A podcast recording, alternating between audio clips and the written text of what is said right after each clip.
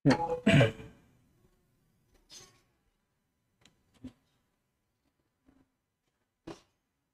Bismillah, uh, bagi kawan-kawan yang mengikuti kajian di YouTube dan di Instagram, insya Allah kajian akan kita mulai beberapa menit lagi, yaitu kita masih membahas uh, Kutayib Ta'lim Musibyan atau Tauhid, mengajarkan anak Tauhid yang ditulis oleh Syekhul Islam Muhammad bin Abdul Wahab rahimahullah.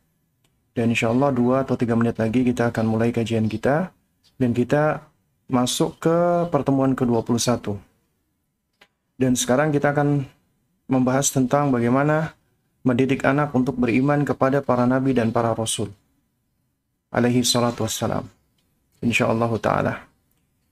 Dan bagi teman-teman yang ada di YouTube dan Instagram, bagi yang ingin mengajukan pertanyaan, bisa mengajukan pertanyaan uh, baik via via WhatsApp atau SMS ke nomor Radio Muslim Yogyakarta atau bisa pula meninggalkan message atau pesan di forum chat YouTube atau di Instagram.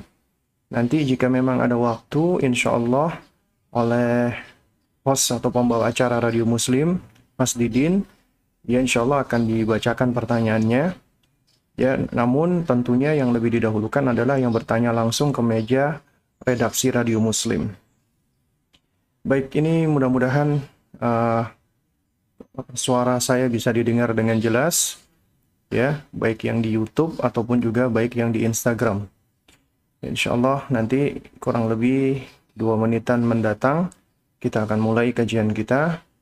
Dan sekali lagi, bagi yang baru join, kita akan melanjutkan ke bahasan beriman kepada para rasul atau para nabi. Mendidik anak untuk beriman kepada nabi dan rasul. Ya, dari risalah Ta'lim Musibyan atau Tauhid, mengajarkan anak-anak tauhid.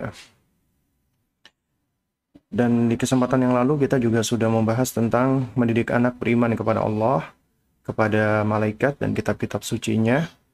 Bagi teman-teman yang ingin mengunduh uh, buku ini, ya itu bisa mengunduhnya di website radiomuslim.com atau bisa mengetikkan ya uh, bit bit.ly li garis ebook parenting 2 ya ebook parenting 2 jadi nanti langsung diketikkan di browser. Insya Allah langsung akan masuk ke halaman Google Drive dan bisa langsung mengunduh atau mengakses buku ini. Dan kajian yang diselenggarakan ini adalah kajian rutin per pekan insya Allah taala ya kajian rutin namanya pekanan ya yang diselenggarakan oleh Radio Muslim Jogja. Baik, dikarenakan ini sudah pukul 9 ya, insya Allah uh, kita akan tunggu dari Mas Didin selaku pembawa acara di Radio Muslim akan membuka kajian kita pada pagi hari ini. Ya. Ya, sekitar 45 detik lagi, Pak. Baik, ya, sekitar 45 detik lagi ya. Insya Allah kajian akan kita akan dibuka insya Allah.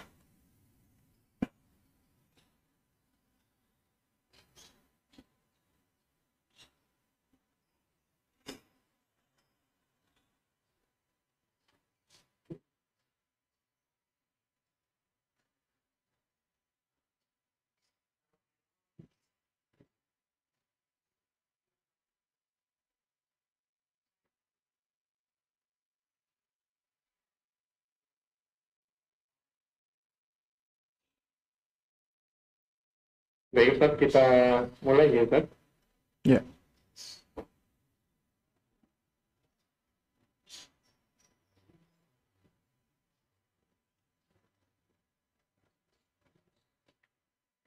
Assalamualaikum warahmatullahi wabarakatuh. Alhamdulillah wassalatu wassalamu ala rasulillah amma ba'du. Selamat pagi Sobat Muslim, para pendengar Radio Muslim di frekuensi AM 1467 kHz, para pendengar di kota Yogyakarta dan sekitarnya, juga para pendengar yang mendengarkan melalui streaming di www.radiomuslim.com, di mana pun Sobat Muslim berada. Alhamdulillah kita kembali berjumpa di Radio Muslim Jogja, memurnikan akidah, menebarkan sunnah, di kesempatan pagi hari ini, di hari Sabtu pagi dalam program acara Sarjana Islam tanggal 14 November 2020, insya Allah akan kita dengarkan dan simak kembali kajian rutin bersama Ustadz Abu Salman Muhammad Hafizallah Ta'ala melanjutkan kajian pembahasan pendidikan anak. Insya Allah melanjutkan pembahasan dari buku karya Syekh Muhammad Wahab pembahasan tentang mengajarkan anak tauhid dan di beberapa pekan terakhir ini sebetulnya kita sampai pada pembahasan mengajarkan anak rukun iman. Kita telah lewat yang di pertemuan sebelumnya mengajarkan anak beriman kepada Allah, beriman kepada malaikat-malaikat Allah dan kitab-kitabnya. Insya Allah akan kita lanjutkan ke pembahasan selanjutnya, yakni mengajarkan anak untuk beriman kepada Nabi dan Rasul. Dan Alhamdulillah kali ini kita telah dibersamai oleh Ustadz Abu Salma Muhammad. Kita sapa terlebih dahulu beliau. Assalamualaikum Ustadz. Ya, Waalaikumsalam warahmatullahi wabarakatuh. Ya, uh, Ustaz jazakallah khairan atas kesempatan di pagi hari ini. Ustaz, apa kabar Ustaz? Alhamdulillah Mas Didin sehat walafiat dan mudah-mudahan Mas Didin juga dalam kondisi sehat walafiat ya. Amin, amin. Jazakallah khairan Ustaz. Oh, Baik, sobat, Alhamdulillah kita telah dibersamai oleh Ustadz Abu Salman Muhammad. Dan mengingatkan juga uh, nanti di sesi selanjutnya akan ada sesi tanya jawab. Sobat Muslim dan pendengar bisa sampaikan pertanyaan atau konsultasi seputar uh, agama, terutama mengenai pembahasan seputar pendidikan anak melalui nomor Radio Muslim Jogja. Dan juga uh, Didi juga menyapa para pemirsa yang mendengarkan juga melalui channel YouTube dan akun Instagram Ustadz Abu Salma Muhammad. Uh, selamat pagi di kesempatan pagi hari ini Sobat Muslim dan teman-teman para pemirsa bisa sampaikan pertanyaan Insya Allah nanti kami ajukan di sesi berikutnya yakni di sesi tanya jawab. Bisa langsung sampaikan melalui SMS atau chat WhatsApp ke nomor Radio Muslim yakni di nomor 0823 27275333 atau bagi para teman-teman bisa sampaikan juga melalui live chat ya atau kolom komentar di Facebook atau akun Instagram Ustaz Abu Salman Muhammad. Insya Allah juga uh, nanti akan kami bacakan. Baik, uh, kita akan simak dan dengarkan materi yang insya Allah akan disampaikan saat lagi oleh Ustaz Abu Salman Muhammad. Kita persiapkan diri untuk menyimak dan mencatat faedah dan ilmu yang akan beliau sampaikan. Kami dari studio ucapkan selamat mendengarkan kepada Ustaz. Kami persilakan Ustaz.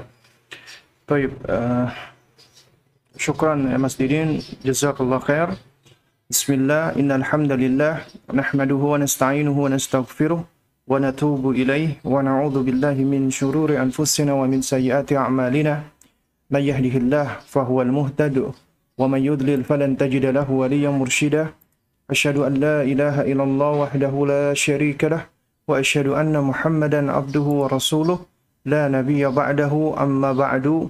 فإن أصدق الكلام كلام الله وأحسن الهدى هدى محمد صلى الله عليه وعلى آله وسلم وشر الأمور محدثاتها وكل محدثة بدعة وكل بدعة ضلالة وكل ضلالة في النار. أما بعد uh, jamaah sekalian para ikhwan dan akhwat dan sahabat-sahabat pendengar Radio Muslim Yogyakarta dan juga kawan-kawan yang mengikuti kajian ini di YouTube dan Instagram.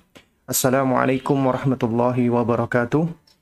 Alhamdulillah kita bersyukur kepada Allah Azza wa Jalla atas segala limpahan rahmat dan rezekinya kepada kita semua sehingga di, di pagi hari ini kita diizinkan Allah Azza wa Jalla untuk dapat bersuah dan berjumpa melanjutkan kembali kajian kita yang masih membahas uh, sebuah risalah yang nafiah yang bermanfaat yang ditulis oleh Syekhul Islam Muhammad bin Abdul Wahab rahimahullahu taala dan kita di kesempatan ini masuk ke pertemuan yang ke-21 ya yakni di hari Sabtu ini di tanggal 20 di tanggal berapa ini? 14 November ya. 14 November ya. Uh, atau bertepatan dengan tanggal 28 Rabiul Awal ya. Dan di pagi hari ini kita akan melanjutkan kajian kita yaitu tentang beriman ya mendidik anak untuk beriman kepada nabi dan rasul.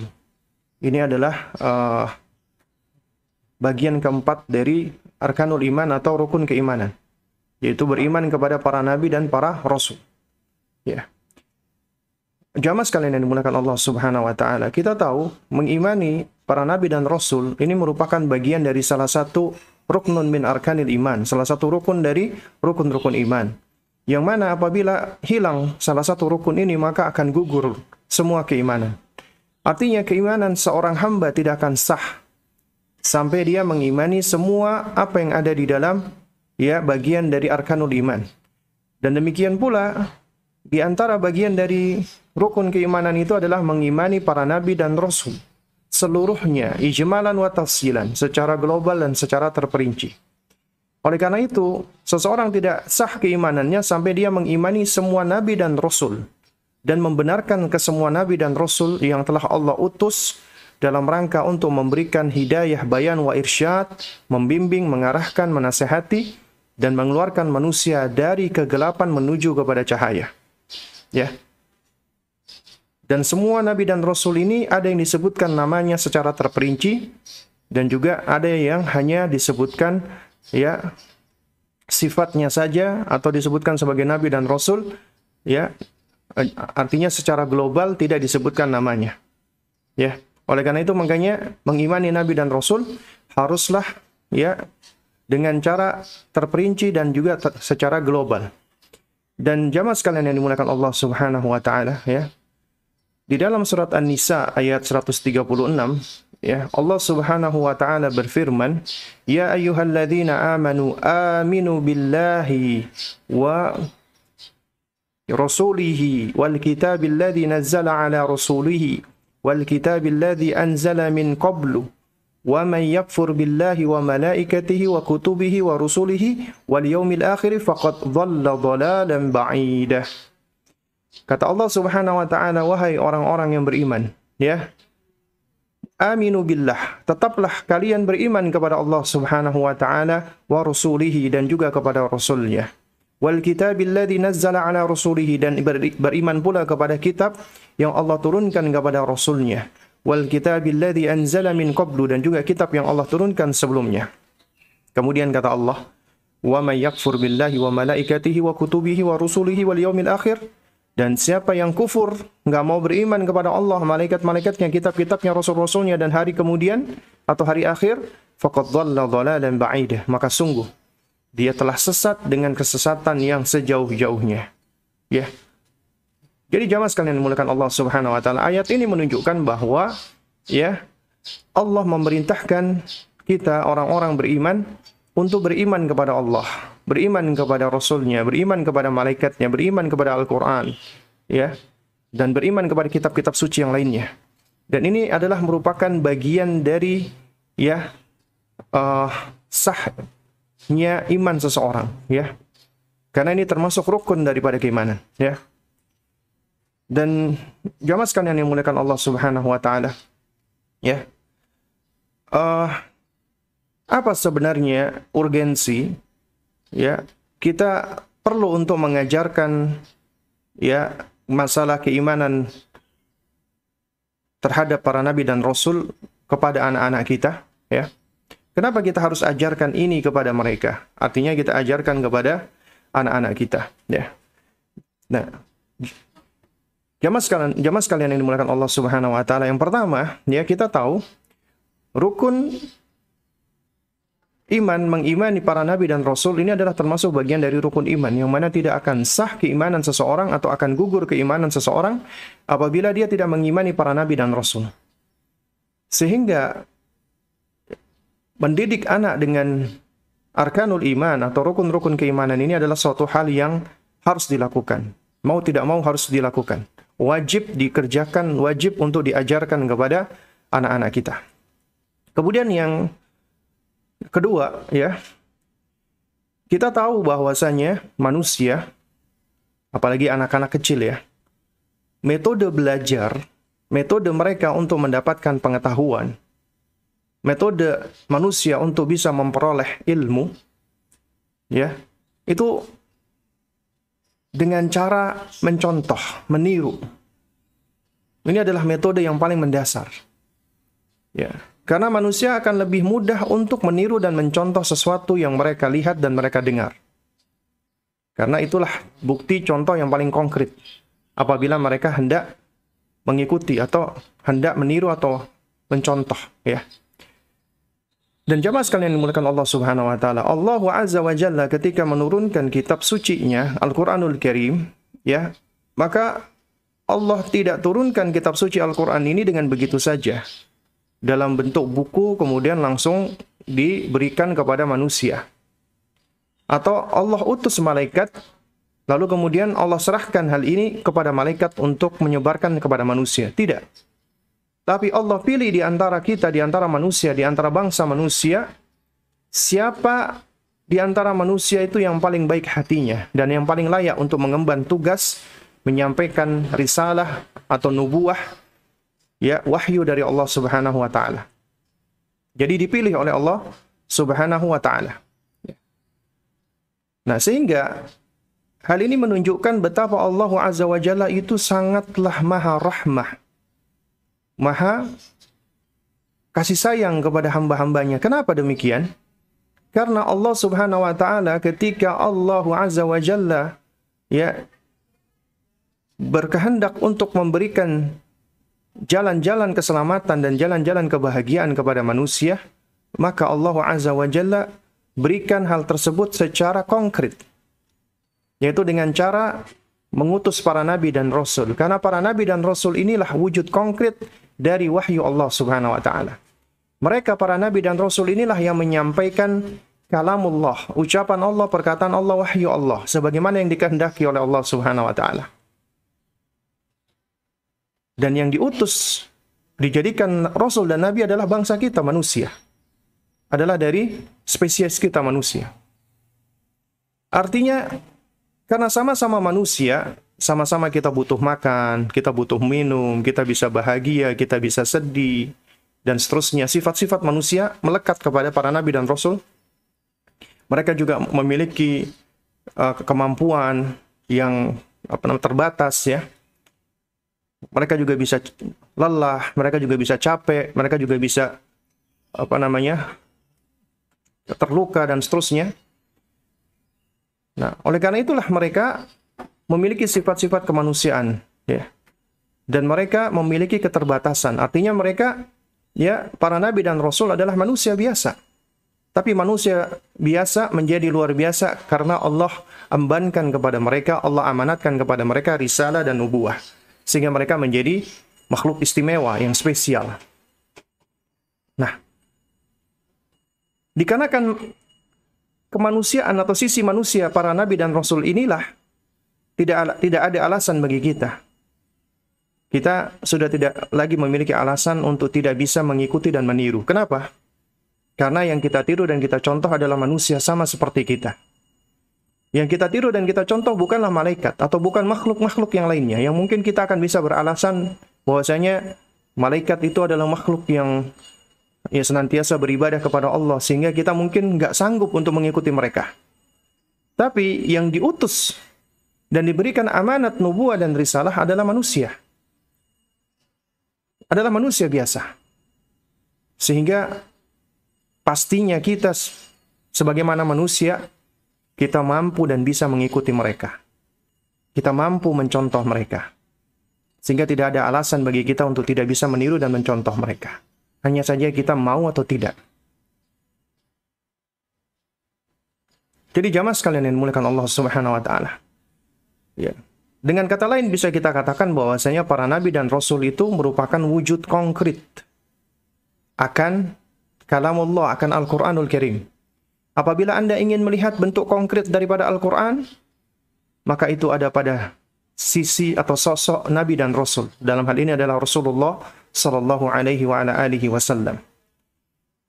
Ibunda Aisyah radhiyallahu taala anha sendiri yang mengatakan wa kana khuluquhul Qur'an dan beliau nabi yang kita cintai Nabi Muhammad sallallahu alaihi wa alihi wasallam khuluquhul Quran akhlak beliau perangai beliau budi pekerti beliau itu adalah Al-Qur'an jadi apabila Anda ingin melihat Al-Qur'an berjalan ya maka itu ada pada sisi Rasulullah sallallahu alaihi wasallam karena apa yang ada pada diri beliau itu merupakan wujud daripada ya refleksi Al-Quran.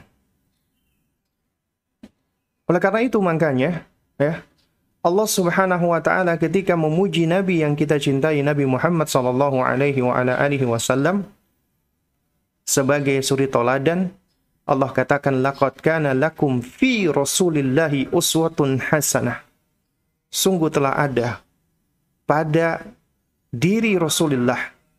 Allah menyebutkan fi Rasulillah.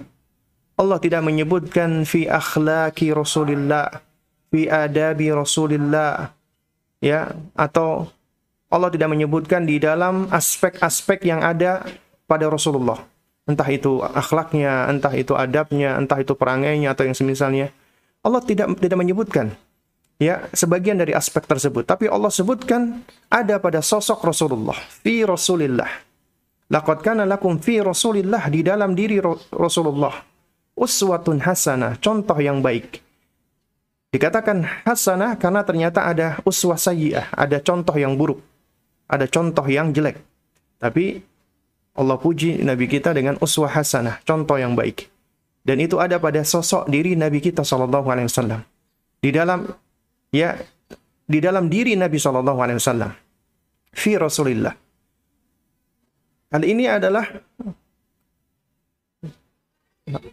apa selaras ya dengan uh, penjelasan oleh penjelasan oleh para ulama ahli hadis ketika menerangkan makna sunnah.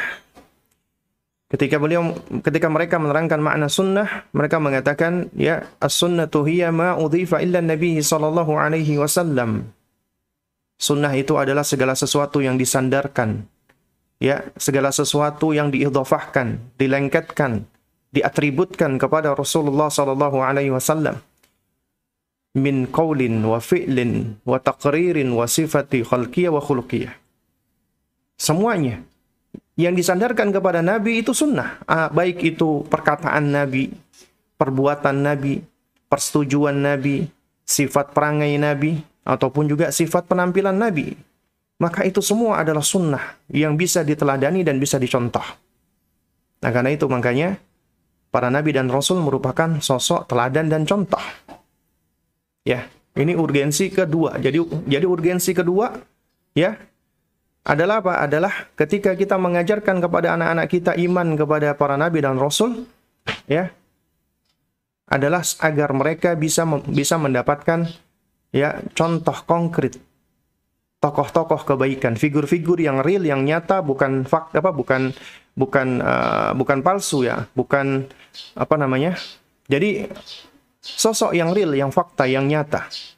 Bukan sosok yang palsu, sosok apa nerakaan, sosok imajinasi. Bukan. Karena para nabi dan rasul adalah hak, real, nyata adanya. Adapun sosok-sosok yang lain ya yang berasal dari dongeng-dongeng atau fabel atau mitos ataupun hayalan-hayalan seperti superhero-superhero itu semua adalah tokoh-tokoh, figur-figur ini penerkaan semua palsu semua. Tapi ternyata anak-anak kita lebih sering sudah kita sengaja dan ataupun tidak sengaja sudah sering kita sandarkan kepada tokoh-tokoh palsu tadi. Kita biarkan mereka menonton ya film-film atau uh, mereka membaca tentang superhero superhero superhero yang semisalnya atau bahkan ketika mereka sudah beranjak lebih gede lagi ABG, mereka kita biarkan untuk apa? Untuk ngefans dengan tokoh-tokoh atau artis-artis baik internasional ataupun nasional yang mana sejatinya mereka ya adalah para perusak, orang-orang fajir ya. Yaitu orang-orang yang tidak punya malu. Dan akhirnya anak-anak kita ngefans dengan mereka. Padahal kita tahu kata Nabi SAW, Al-mar'u ma'ah man ahabba. Seseorang akan dibangkitkan bersama dengan siapa yang dia cintai. Nah, sekarang siapa sosok yang akan kita tumbuhkan kecintaan kepadanya sehingga mereka akan ngefans dengannya. Mereka akan mencintainya. Sehingga diharapkan ketika mereka mencintai orang-orang soleh, maka mereka akan mencontoh kesolehannya. Ya, toib. Jamaah sekalian yang memuliakan Allah Subhanahu wa taala. Kemudian, ya, yang Ketiga, dari urgensi kita perlu mendidik atau mengajarkan anak-anak kita mengimani para nabi dan rasul, ya.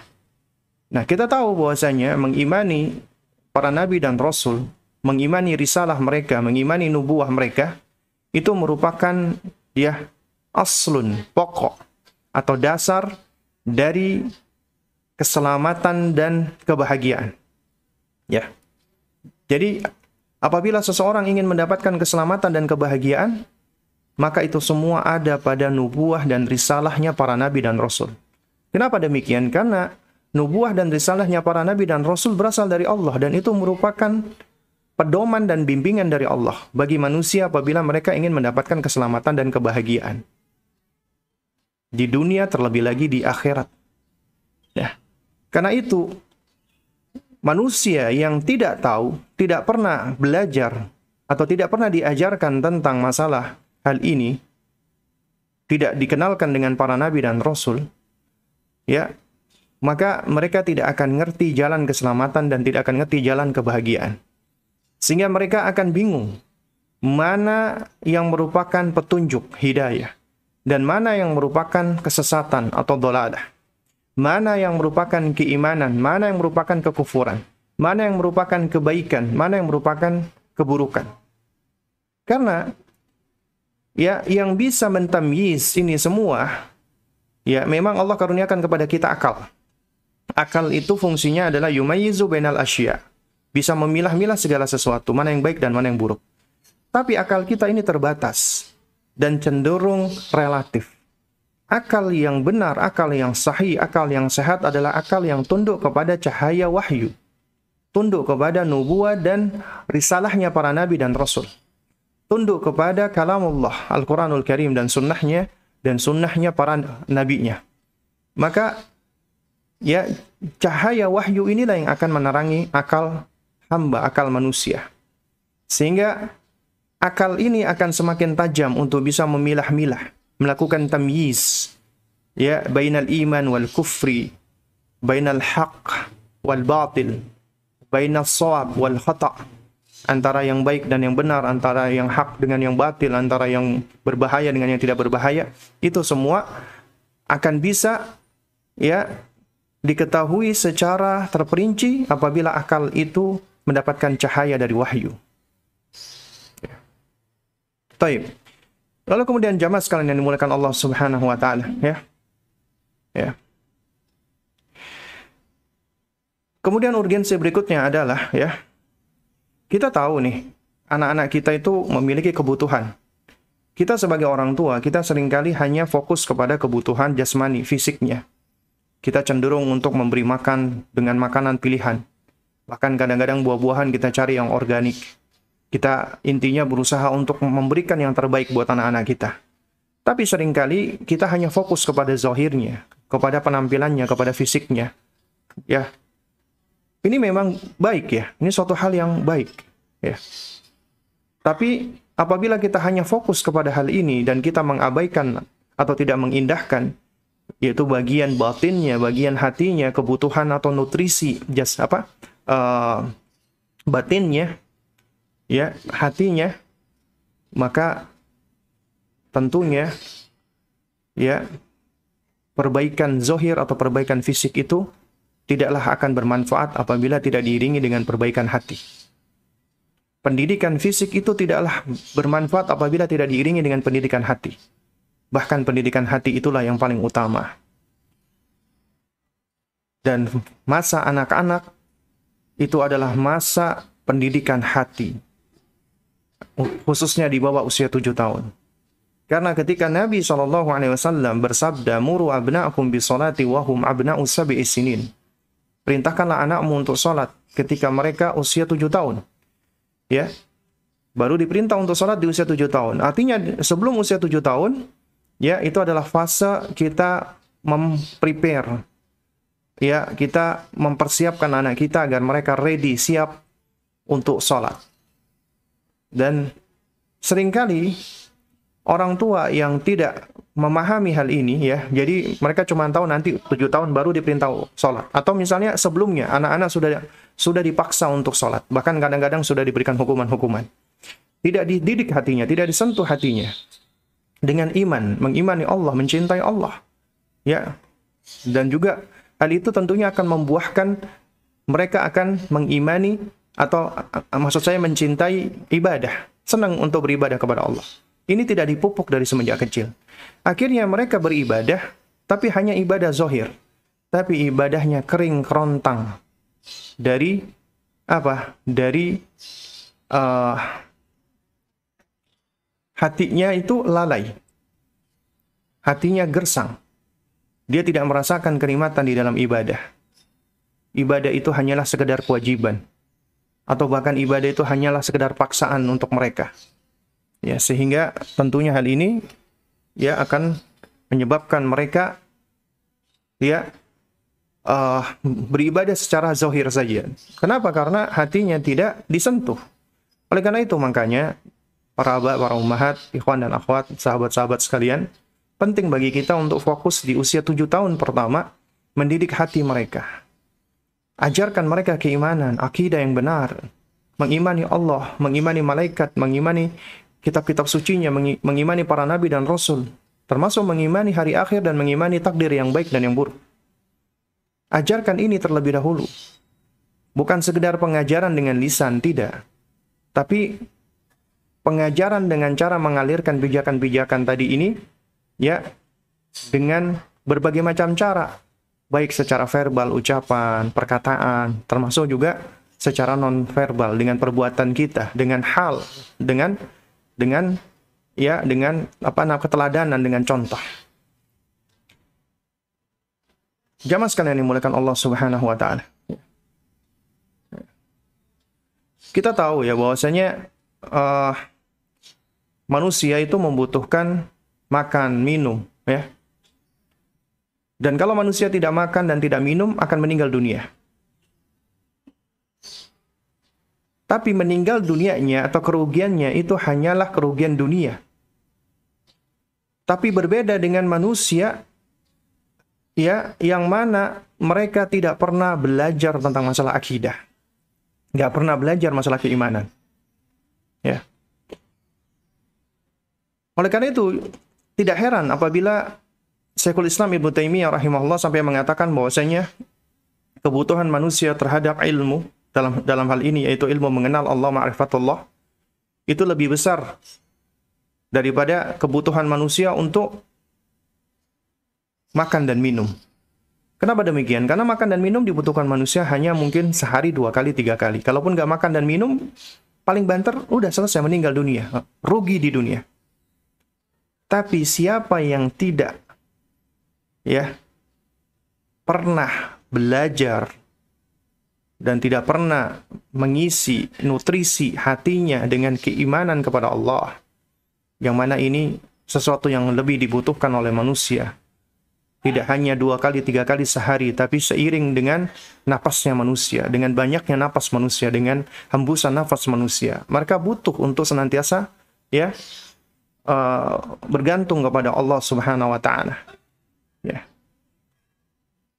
Dan siapa yang yang yang dia tidak tidak apa namanya tidak memiliki keimanan ya atau tidak pernah dididik dengan masalah keimanan maka dia akan mendapatkan kerugian yang nyata, ke kerugian yang abadi. Rugi di dunia, terlebih lagi rugi di akhirat. Ya. Nah, jamaah sekalian yang dimuliakan Allah Subhanahu wa taala, ya. Ini adalah uh, di antara urgensi-urgensi yang perlu kita pahami. Baik, kemudian urgensi berikutnya ya.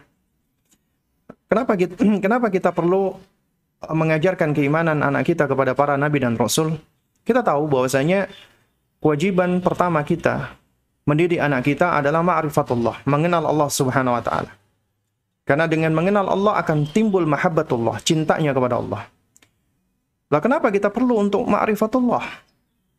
Karena ya manusia ketika hadir di muka bumi ini mereka punya tujuan. Dan kita tahu tujuannya kita diciptakan Allah, dihadirkan Allah di muka bumi ini adalah dalam rangka untuk beribadah kepada Allah dan melaksanakan peran kita di muka bumi ini. Itu semua tidak lain dan tidak bukan adalah apa? Dalam rangka untuk melaksanakan ibadah kepada Allah Subhanahu wa taala. Dan ibadah yang sejati adalah ibadah yang berangkat dari kecintaan kepada Allah, mahabbatullah, berharap kepada Allah, raja, dan takut kepada Allah, khauf. Dan ini semua adalah ibadah-ibadah hati yang harus sudah kita ya suburkan, kita tumbuhkan di dalam hati anak-anak kita. Dan seorang hamba tidak akan bisa mengenal Allah Azza wa Jalla apabila mereka tidak berusaha untuk mengenal Rasulnya, Nabi-Nya. Jadi jalan untuk lebih mengenal Allah adalah melalui mengenal Nabi dan Rasulnya. Kenapa? Karena Allah turunkan kitab-kitab sucinya di antaranya Al-Quranul Karim, Allah berikan kepada para nabi dan rasul. Allah, Allah, Allah berikan kepada nabi kita Muhammad sallallahu alaihi wasallam. Sehingga apabila seorang itu ingin mengetahui tentang kalam Allah, firman Allah, perkataan Allah, maka dia nggak akan bisa ya untuk memahaminya kecuali melalui perantaraan Rasulullah. Ya, dan seseorang tidak akan bisa lebih mengenal Allah Azza wa Jalla kecuali kecuali melalui perantaraan manusia yang paling kenal dengan Allah. Manusia yang paling ya mengenal Allah Subhanahu wa taala dan paling mencintai Allah dan manusia ini pun juga dicintai dan di apa ridhoi oleh Allah. Buktinya dia dipilih oleh Allah Subhanahu wa taala. Ya. Dan sehingga mengenal Rasulullah sallallahu alaihi wasallam itu merupakan jalan untuk lebih bisa mengenal pencipta kita Allah Subhanahu wa taala. Ya. Dan kita tahu sebagaimana kata Ibnu Taimiyah rahimahullah, ya bahwasanya Allah menjadikan para nabi dan rasul itu sebagai perantara antara Allah dengan hamba-hambanya. Bukan perantara untuk dipintai doa, untuk kita berdoa kepadanya bukan. Tapi perantara untuk menyampaikan wahyu Allah Subhanahu wa taala. Ya. Para nabi dan rasul adalah perantara dalam rangka untuk mengenalkan hamba-hamba Allah atau manusia kepada Rabbnya, kepada penciptanya. Dan juga untuk mengenalkan kepada manusia atau hamba-hamba Allah apa yang Allah ridhoi dan apa yang Allah cintai. Dan juga apa yang Allah benci. Apa yang bermanfaat dan apa yang membawa kerugian. Terutama manfaat dan kerugian di akhirat. Ya. Karena inilah tugasnya para nabi dan rasul yaitu yaitu menyampaikan risalah, menyampaikan nubuat Allah Subhanahu wa taala. Mengajak manusia kepada Allah Azza wa Jalla. Makanya dikatakan ad-da'watu ila Allah, mengajak manusia kepada Allah. Dan juga untuk mengenalkan jalan agar bisa sampai kepada Allah Subhanahu wa taala dan menerangkan jalan-jalan dan menerangkan jalan tersebut kepada ya yakni hamba-hamba Allah Subhanahu wa taala. Ya. Baik. Jamaah sekalian yang dimulakan Allah Subhanahu wa taala, ya.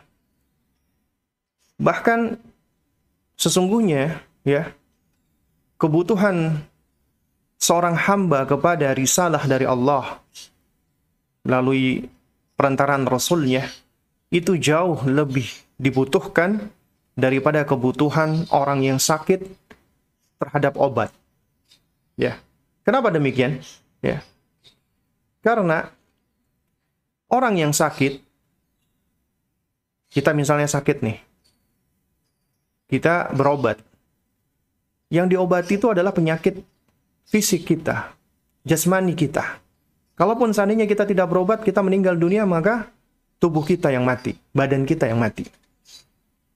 Sedangkan seorang hamba, apabila dia tidak mengenal risalah, dia tidak mengenal ya apa namanya uh, nubuah, dia tidak mengenal nabi dan rasulnya, dan dia tidak mendapatkan cahaya dari cahaya risalah dan nubuah, maka sejatinya dia telah mati. Meskipun fisiknya masih hidup, meskipun jasmaninya masih masih bergerak.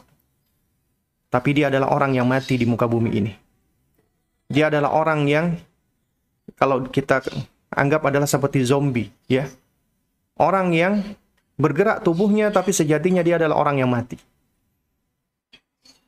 Dia tidak ngerti untuk apa hidupnya ini. Dia tidak pernah merasakan yang namanya kebahagiaan sejati. Bahkan dia penuh dipenuhi dengan kegalauan, ke, kegelisahan, kesedihan, dan kesengsaraan-kesengsaraan. dan dia tidak mendapatkan keberuntungan sama sekali. Dan lebih celaka lagi apabila ya orang seperti ini sudah mati hatinya kemudian mati fisiknya, maka sudah tidak ada lagi jalan baginya untuk bisa kembali kepada Allah, untuk bisa taubat kepada Allah. Nah, oleh karena itu makanya kebutuhan seorang hamba kepada risalah dan juga kepada nubuah itu jauh lebih besar daripada kebutuhan orang sakit kepada tabib, kepada dokter atau kepada obat. Ya. Kenapa demikian? Karena dokter hanya bisa mengobati penyakit-penyakit yang ada di tubuh. Penyakit-penyakit yang ada di badan. Penyakit-penyakit fisik.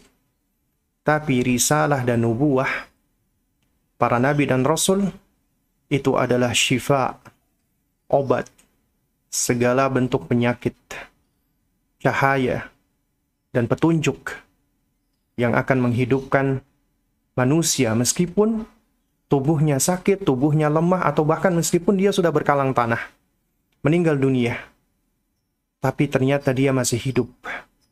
Hidup dikenang oleh manusia, dikenang kebaikannya, dicontoh amal perbuatannya, sehingga pahalanya senantiasa mengalir. Karena itulah jamaah sekalian, tidak ada manusia yang paling banyak pahalanya, yang senantiasa mengalir pahalanya melebihi daripada para nabi dan rasul melebihi daripada para nabi dan rasul. Apalagi nabi kita yang mulia Muhammad bin Abdullah sallallahu alaihi wasallam ketika miliaran umatnya ini mereka berislam, mereka melaksanakan Islam, maka sejatinya nabi kita pun juga akan mendapatkan pahala yang tidak terputus-putus, yang akan senantiasa mengalir. Karena itu bukti cinta kita kepada nabi kita yang mulia alaihi salatu wassalam adalah dengan cara kita melaksanakan sunnahnya. Kita melaksanakan tuntunannya. Kita menjalankan Islam ini sebagaimana apa yang beliau ajarkan. Maka, dan, maka dengan demikian, pahala bagi beliau akan senantiasa mengalir. Meskipun kita yang lebih butuh pahala dibandingkan beliau. Tapi inilah kebaikan Allah Subhanahu wa taala.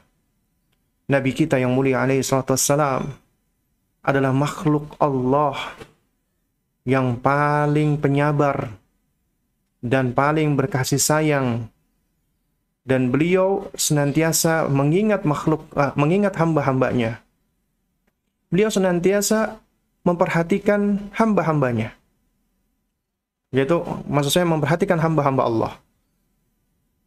Beliau azza wa jalla sangat memperhatikan umatnya.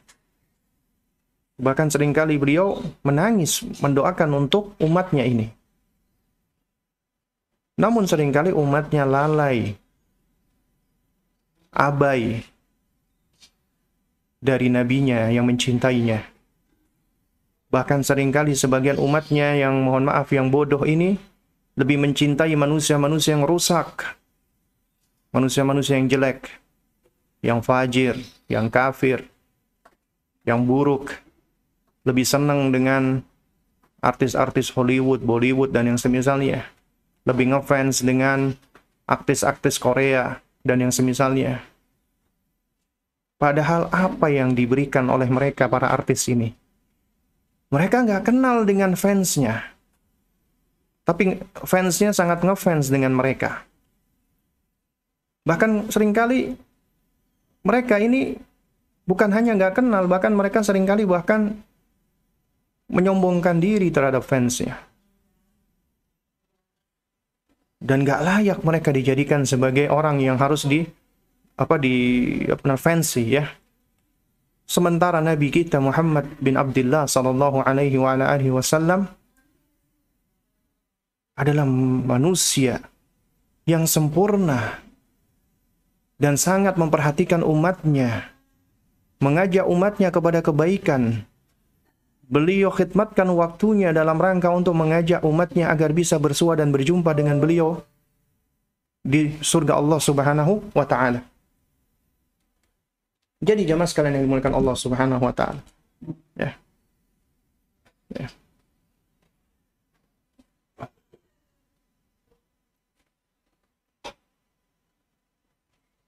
Inilah pentingnya kita harus mendidik anak kita mengenal para nabi dan rasul, agar anak-anak kita mencintai mereka, menjadikan para nabi dan rasul sebagai idolanya, sebagai orang yang mereka ngefans dengannya. Ya, yang bisa mereka tiru dan bisa mereka contoh. Dan mereka berharap agar bisa dipertemukan dan dijumpakan dengan para nabi dan rasul di surganya Allah Subhanahu wa taala.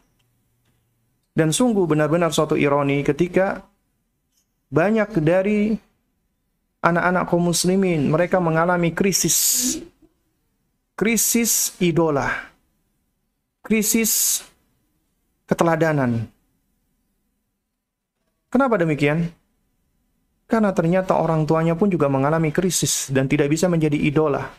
Maksud saya tidak bisa menjadi apa teladan bagi anak-anaknya Sehingga akhirnya yang mereka idolakan adalah orang-orang rusak. Dan kelak mereka akan dibangkitkan bersama dengan orang-orang yang rusak tersebut. Wal billah.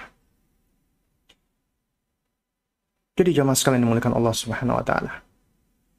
Kita hidup di dunia ini, kita punya misi, kita punya tujuan. Kita di dunia ini beribadah kepada Allah. Sementara Allah tidak butuh dengan ibadah kita, tapi kita butuh untuk beribadah kepada Allah agar kita mendapatkan ridho dan cintanya Allah. Karena apabila Allah meridhoi dan mencintai seorang hamba, Allah akan tempatkan hamba itu dekat dengannya. Dan tidak ada kenikmatan yang lebih besar daripada Allah tempatkan hamba dekat dengan dirinya. Dapat memandang wajahnya. Itu adalah kenikmatan yang besar. Dan tentunya tempat tersebut adalah tempat surga yang paling tinggi. Bisa berjumpa dan bersua dengan Rasulullah Sallallahu Alaihi Wasallam beserta para nabi dan rasul dan para sahabat-sahabat nabi. Dan ini adalah sesuatu yang paling mahal yang nggak bisa kita bayar sebenarnya dengan amalan kita. Hanya saja Allah Azza wa Jalla begitu maha baiknya. Dengan amalan kita yang tidak sepadan Allah tempatkan kita dan Allah berikan kita nikmat yang begitu luar biasa karunia yang begitu besar. Tapi ternyata banyak di antara kita yang tidak mau bersyukur kepada Allah Subhanahu wa taala.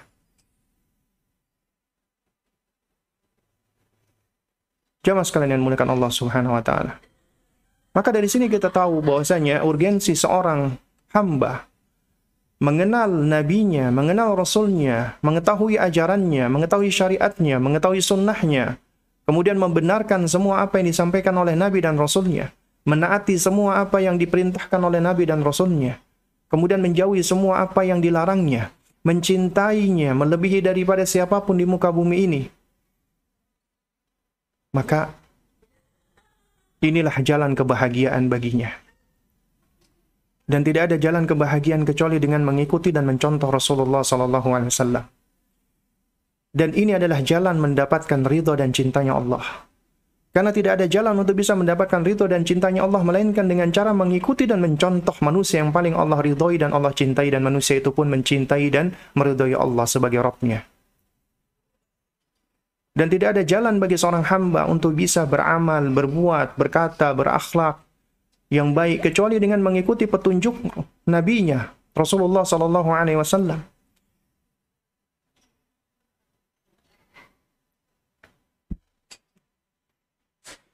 Dan jamaah sekalian yang dimulakan Allah Subhanahu wa taala. Karena sesungguhnya dengan mengikuti, mencontoh, meniru, meneladani, bahkan mengidolakan para nabi dan rasul sallallahu alaihi wasallam ya, maka sejatinya inilah merupakan jalan yang akan membawa kepada kebahagiaan di dunia dan di akhirat dan keselamatan di dunia dan di akhirat. Ya dan jamaah sekalian yang dimuliakan Allah Subhanahu wa taala. Ya. Uh, ini mungkin bagian yang terakhir ya. Karena memang kita kalau membahas tentang al-iman, mengimani kepada uh, nabi dan rasul memang ini bahasanya panjang sebenarnya ya. Dan ini mungkin bagian yang yang yang terakhir ya sebelum kita menutup kajian ini yaitu apa kandungan dari beriman kepada para nabi dan rasul? Apa konsekuensinya?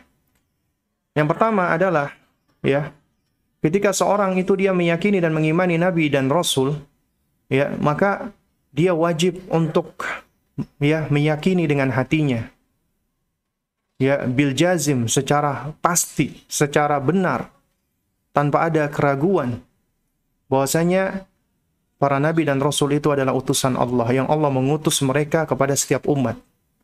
Dan seruan para nabi dan rasul itu semuanya sama, satu, yaitu menyerukan kepada tauhid, tujuan manusia diciptakan, hak Allah yang paling tinggi.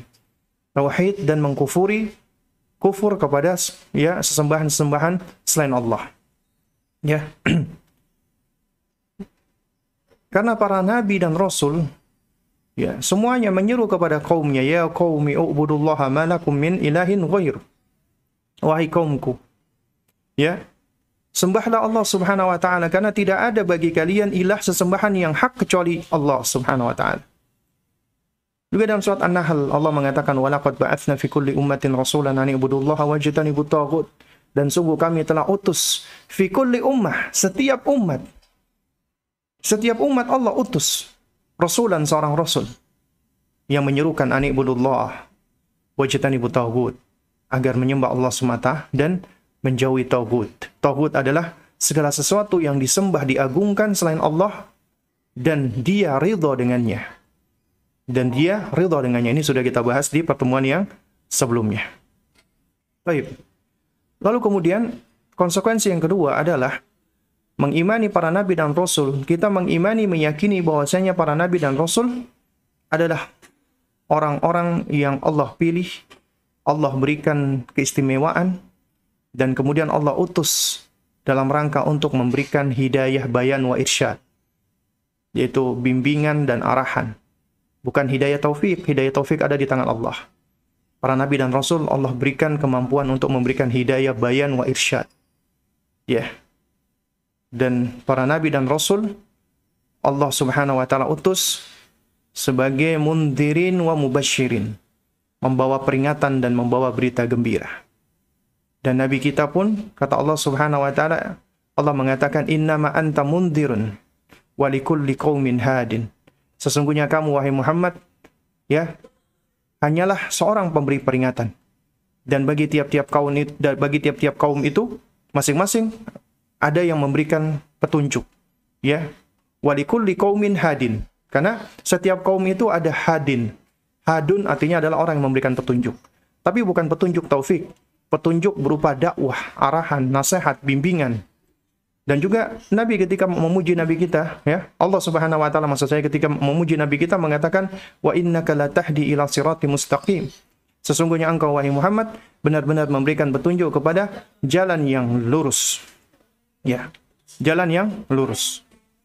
Lalu kemudian yang ketiga, ya konsekuensi mengimani para nabi dan rasul adalah kita wajib membenarkan ya risalah dan nubuah mereka dan kita wajib meyakini bahwasanya mereka telah menyampaikan ya semua risalah dan nubuahnya, tidak ada yang disembunyikan. Mereka jujur di dalam menyampaikan semua risalah dan nubuah dari Allah Subhanahu wa taala. Tidak ada yang mereka sembunyikan dan tidak ada yang mereka tutup-tutupi. Karena apabila demikian, maka ini termasuk tuduhan yaitu mengkhianat apa? Mereka berkhianat. Karena tidak menyampaikan apa yang Allah Subhanahu wa taala perintahkan kepada mereka untuk menyampaikannya. Ya, bukankah ya? Allah Subhanahu wa taala mengatakan fahal ala rusul illa al-balagul mubin. Ya. Dan tidaklah ada kewajiban bagi para rasul melainkan adalah untuk menyampaikan al-balagul mubin untuk menyampaikan amanat Allah dengan gamblang, dengan terang. Artinya jamaah sekalian yang muliakan Allah Subhanahu wa taala, ya. Para nabi dan rasul sudah menyampaikan risalahnya termasuk nabi kita Muhammad sallallahu alaihi wasallam. Semua yang dapat menghantarkan kepada kebaikan, mengantarkan kepada keselamatan, menghantarkan kepada surga Allah sudah diterangkan oleh Rasulullah. Dan semua apa yang dapat ya membinasakan atau menenggelamkan hamba ke, ke, apa ke dalam kebinasaan atau masuk ke dalam neraka sudah diterangkan oleh Rasulullah sallallahu alaihi wasallam. Agama kita ini sudah sempurna. Para uh, Nabi kita sudah menyampaikan semuanya. Sehingga kewajiban kita adalah kita mengambil apa yang datang dari beliau tanpa perlu kita tambah-tambahi, tanpa perlu kita kurang-kurangi. Ya. Toib. Lalu kemudian jamaah sekalian dimulakan Allah Subhanahu wa taala, ya. konsekuensi juga eh, apa namanya di antara kandungan keimanan kepada para nabi dan rasul adalah kita mengimani ada di antara para nabi dan rasul itu yang Allah lebihkan satu dengan yang lainnya. Jadi Allah ciptakan para nabi dan rasul memang ya di dalam uh, apa namanya sejumlah ayat Allah Subhanahu wa taala mengatakan la nufarriqu bainahum. Kami tidak membeda-bedakan mereka. Artinya tidak membeda-bedakan mereka di dalam menyampaikan risalah tauhid. Artinya sama, mereka semua menyampaikan risalah tauhid. Tapi dalam hal keutamaan Allah meninggikan satu dengan yang lainnya. Ada nabi, rasul yang Allah tinggikan dibandingkan nabi dan rasul yang lainnya. Contohnya Nabi Ibrahim alaihissalam adalah bapaknya para nabi. Disebut dengan apa? Khalilullah, kekasih Allah Subhanahu wa taala. Kemudian juga ada Nabi Musa alaihissalam. Nabi yang paling banyak disebutkan namanya di dalam Al-Qur'an dibandingkan nabi nabi-nabi lainnya. Ya. Nabi yang paling banyak disebutkan namanya di Quran itu Nabi Musa alaihissalam. Dan yang paling banyak dikisahkan oleh Allah di dalam Al-Quran Nabi Musa alaihissalam. Ya. Dan beliau pun adalah di antara nabi yang pernah berbicara langsung dengan Allah Subhanahu wa taala. Makanya beliau disebut dengan kalimullah. Di situ ada pula nabi yang lahir tanpa dari seorang ayah, yang dilahirkan oleh seorang perawan yang suci, ibunda Maryam. Dan Maryam adalah satu-satunya wanita yang disebutkan namanya di dalam Al-Quran, bahkan dijadikan sebagai nama surat. Ya, Allah sucikan, Allah istimewakan. Anaknya pun juga demikian, yaitu Nabi Isa alaihissalam.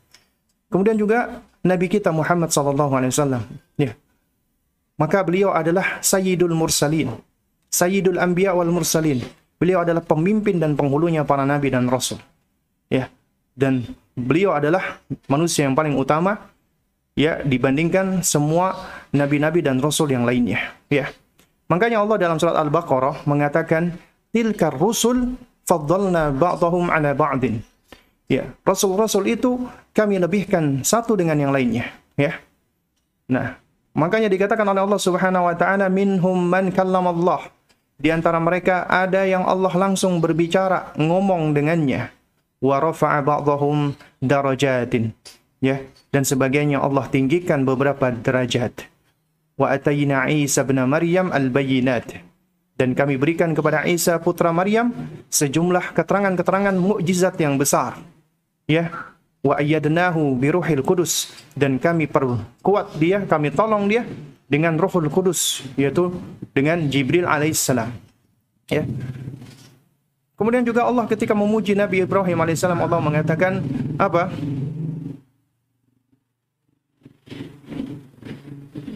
Wattakhadallahu Ibrahim khalilah. Ya, dan Allah menjadikan Ibrahim itu sebagai khalilnya, kekasihnya. Ya. Dan juga ketika Allah memuji Nabi Musa, qala ya Musa inni ya qala ya Musa inni tafaituka 'ala nasi ya. Wahai Musa sesungguhnya aku memilih atau melebihkan engkau dibandingkan dengan manusia-manusia yang lainnya birisalati dengan risalahku wa bikalami dan juga dengan ucapanku ya. Fakhud ya fakhud ma ataituka wa kun minasyakirin maka ambillah dengan apa yang aku berikan kepadamu dan hendaknya kamu menjadi orang-orang yang bersyukur. Juga ketika Allah ya memuji Musa sehingga dikatakan beliau adalah kalimullah ya adalah ketika Allah berfirman wa kallamallahu Musa takliman dalam surat An-Nisa ayat 164. Allah berbicara kepada Musa secara langsung. Dan juga masih banyak nabi-nabi dan rasul yang lainnya termasuk di antaranya Nabi Nuh alaihissalam.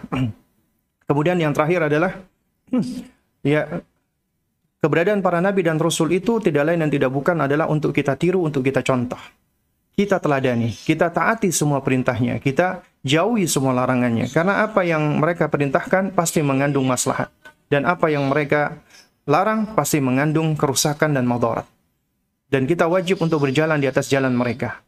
Berjalan di atas metode mereka, manhaj mereka. Ya, dan mereka adalah manusia-manusia pilihan yang Allah utus mereka dengan risalah dan nubuah dan mereka telah menyampaikan semua risalah dan nubuah syariat-syariat Allah itu ya sehingga dia apabila ingin mendapatkan jalan keselamatan maka jalan keselamatan itu ada pada mereka nah oleh karena itu makanya ya Allah Subhanahu wa taala berfirman di dalam surat Ali Imran, "Qul in kuntum tuhibbunallaha fattabi'uni." Katakanlah wahai Muhammad, ya, in kuntum tuhibbunallah, apabila kalian itu benar-benar mencintai Allah, kalian ini benar-benar cinta kepada Allah, maka tunjukkan konsekuensinya apa itu fattabi'uni. Ikutilah aku, ikutilah Rasulullah sallallahu alaihi wasallam. Dan siapa yang mengikuti Rasulullah, Allah akan berikan ganjarannya. Apa itu? Yahbibkumullah. Allah akan mencintai kalian. Wa yaghfir lakum dhunubakum. Tidak cuma Allah cintai, Allah akan ampuni dosa-dosa kalian. Kenapa? Wallahu ghafurur rahim. Karena Allah adalah yang maha ghafur, yang maha pengampun, dan Allah yang maha pengasih. Ya. Jadi jamaah sekalian yang dimuliakan Allah Subhanahu wa taala, inilah ya uh, di antara pentingnya kita perlu untuk mendidik dan mengajarkan anak-anak kita tentang masalah mengimani ya para nabi dan rasul. Karena itu ya jangan pernah kita pelit, bakhil untuk meluangkan waktu kepada mereka, menceritakan kepada mereka, berkisah kepada mereka agar terikat di dalam hati mereka sosok-sosok manusia-manusia yang istimewa ini. Manusia-manusia yang sempurna ini, yaitu para nabi dan rasul. Sehingga mereka akan mencintai para nabi dan rasul. Juga demikian ketika Anda memberikan nama kepada anak Anda dengan namanya para nabi dan rasul. Nama Muhammad, Musa, Ibrahim, Isa, ya Idris, Nuh, Hud dan seterusnya, maka tujuannya tidak lain dan tidak bukan adalah supaya mereka mencintai para nabi dan rasul itu. Mencintai orang yang orang tuanya telah menjadikan namanya sebagai bagian dari ya dirinya. Sehingga dia akan bangga dengannya dan dia akan berusaha untuk meniru dan mencontoh ya orang yang orang tuanya telah menjadikan ya sosok tersebut sebagai bagian nama untuk dirinya. Mungkin ini yang dapat saya sampaikan di kesempatan ini. Mungkin ada uh, pertanyaan dan mohon maaf ya. Waduh ini apa namanya ternyata kebablasan ya. Baik Mas Didin ya mungkin kita buka satu pertanyaan saja ya karena uh, apa apa saya nggak ngelihat jam tadi. Ternyata sudah sudah kebablasan. Baik. Baik Ustaz, jazakallah khairan atas penyampaian materi di kesempatan pagi hari ini. Baik, uh, ini ada pertanyaan Ustaz dari pendengar Radio Muslim. Assalamualaikum Ustaz. Waalaikumsalam warahmatullahi wabarakatuh. Ustaz, apakah jika kita mendengar nama-nama Nabi, kita dianjurkan untuk mendoakannya seperti jika kita mendengar nama Nabi Muhammad, kita berdoa Sallallahu Alaihi Wasallam. Mohon penjelasannya Ustaz. Taib, ya. Baik. Iya. Uh, jadi memang benar ya, merupakan bagian adab kita kepada para nabi dan rasul ya. Adalah kita bersolawat dan salam kepada para nabi dan rasul. Ya. Nabi kita Muhammad sallallahu alaihi wasallam ya, itu adalah sosok manusia yang Allah Azza wa Jalla pun bersolawat kepadanya. Artinya Allah bersolawat, artinya Allah menyanjung dan dan memujinya. Karena kata solawat yang dilakukan Allah adalah pujian. Tapi solawat apabila dilakukan oleh makhluk artinya adalah doa. Artinya doa ya kepada Allah Subhanahu wa taala agar memberikan salawat dan salam kepada nabi kita Muhammad sallallahu alaihi wasallam. Dan di dalam Al-Qur'an Allah mengatakan innallaha wa malaikatahu yusalluna 'alan nabi ya ayyuhalladzina amanu sallu 'alaihi wa sallimu taslima. Ya. Sesungguhnya Allah dan malaikat itu bersalawat kepada para nabi. Karena itu wahai orang-orang beriman, ya bersalawatlah kalian kepada beliau Shallallahu Alaihi Wasallam. Nah, lalu bagaimana dengan para nabi dan rasul yang lainnya? Ya, jadi para nabi dan rasul yang lainnya juga juga sama, ya. Mereka pun juga berhak untuk mendapatkan doa kita, oh ya. Kita mendoakan salawat dan salam untuk mereka, ya. Eh ya, at least uh, minimal kita mengucapkan alaihi salam, ya. Itu semoga Allah memberikan keselamatan bagi mereka, ya. Dan juga kita boleh apabila mendoakan mereka dengan juga juga, dengan salawat dan salam. Yaitu kita sebutkan kepada mereka alaihi salatu wassalam. Ini juga suatu hal yang diperbolehkan. Ya. Dan apabila ya salawat dan salam itu juga diperbolehkan untuk kita ucapkan kepada ahlul bait Rasulullah yaitu anak apa keturunan atau keluarga Rasulullah demikian pula uh, kepada keluarga-keluarga Rasulullah sallallahu alaihi wasallam, maka tentunya kepada para nabi dan rasul adalah lebih utama. Ya, yaitu kita bersolawat kepada beliau. Nah, di antaranya adalah kita tahu solawat yang paling mulia adalah solawat Ibrahimiyah. Ya, yang diajarkan oleh Rasulullah sallallahu alaihi wasallam. Ini solawat yang paling utama, ya. Ketika kita ber, bersolawat, kita berdoa meminta kepada Allah, Allahumma salli ala Muhammad wa ala ali Muhammad, kama sallaita ala Ibrahim wa ala ali Ibrahim. Ya Allah berikanlah salawat ya uh, kepada Nabi Muhammad dan juga kepada keluarganya sebagaimana engkau ya memberikan salawat kepada Nabi Ibrahim dan kepada keluarga Ibrahim. Ya, dan juga kita mendoakan keberkahan juga Allahumma barik ala Muhammad wa ala Muhammad kama barakta ala Ibrahim wa ala ali Ibrahim. Ya innaka Hamidum Majid. Ya, ya Allah berikanlah keberkahan kepada Muhammad dan keluarga Muhammad sebagaimana engkau memberikan keberkahan kepada Ibrahim dan kepada keluarga Ibrahim. Jadi ya dianjurkan bagi kita untuk ya ketika menyebutkan nama para nabi dan rasul kita ucapkan ya alaihi salam atau alaihi salatu wassalam. Wallahu taala alam bisawab. Baik Ustaz, jazakallah khairan atas jawabannya dan mungkin satu itu saja Ustaz pertanyaan di kesempatan pagi hari ini. Oh baik. Jazakallah khairan. Wa jazakallah khair ya. Baik, Alhamdulillah Sobat Muslim, kita ikuti dan simak kembali kajian di kesempatan pagi menjelang siang di hari ini. Kajian bersama Ustadz Abu Salma Muhammad, Hafizullah Ta'ala. Melanjutkan kajian rutin dari kitab karya Syekh Muhammad bin Abdul Wahab, pembahasan tentang mengajarkan anak Tauhid. Serial pendidikan anak kajian bersama Ustadz Abu Salma Muhammad di Radio Musul Jogja 1467 AM. Insya Allah kajian ini rutin setiap hari Sabtu pagi mulai jam 9 waktu Indonesia Barat. Kita sobat muslim simak dan dengarkan kembali setiap pekannya.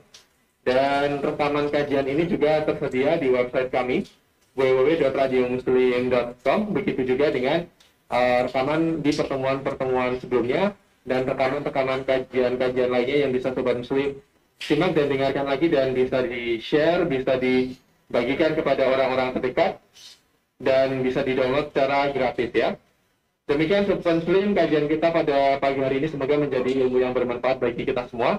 Insya Allah kita berjumpa lagi di kesempatan lainnya. Kita tutup dengan membaca doa kafaratul majelis. Subhanakallahumma wa bihamdika asyhadu an la ilaha illa anta astaghfiruka wa atubu ilaik. Wassalamualaikum warahmatullahi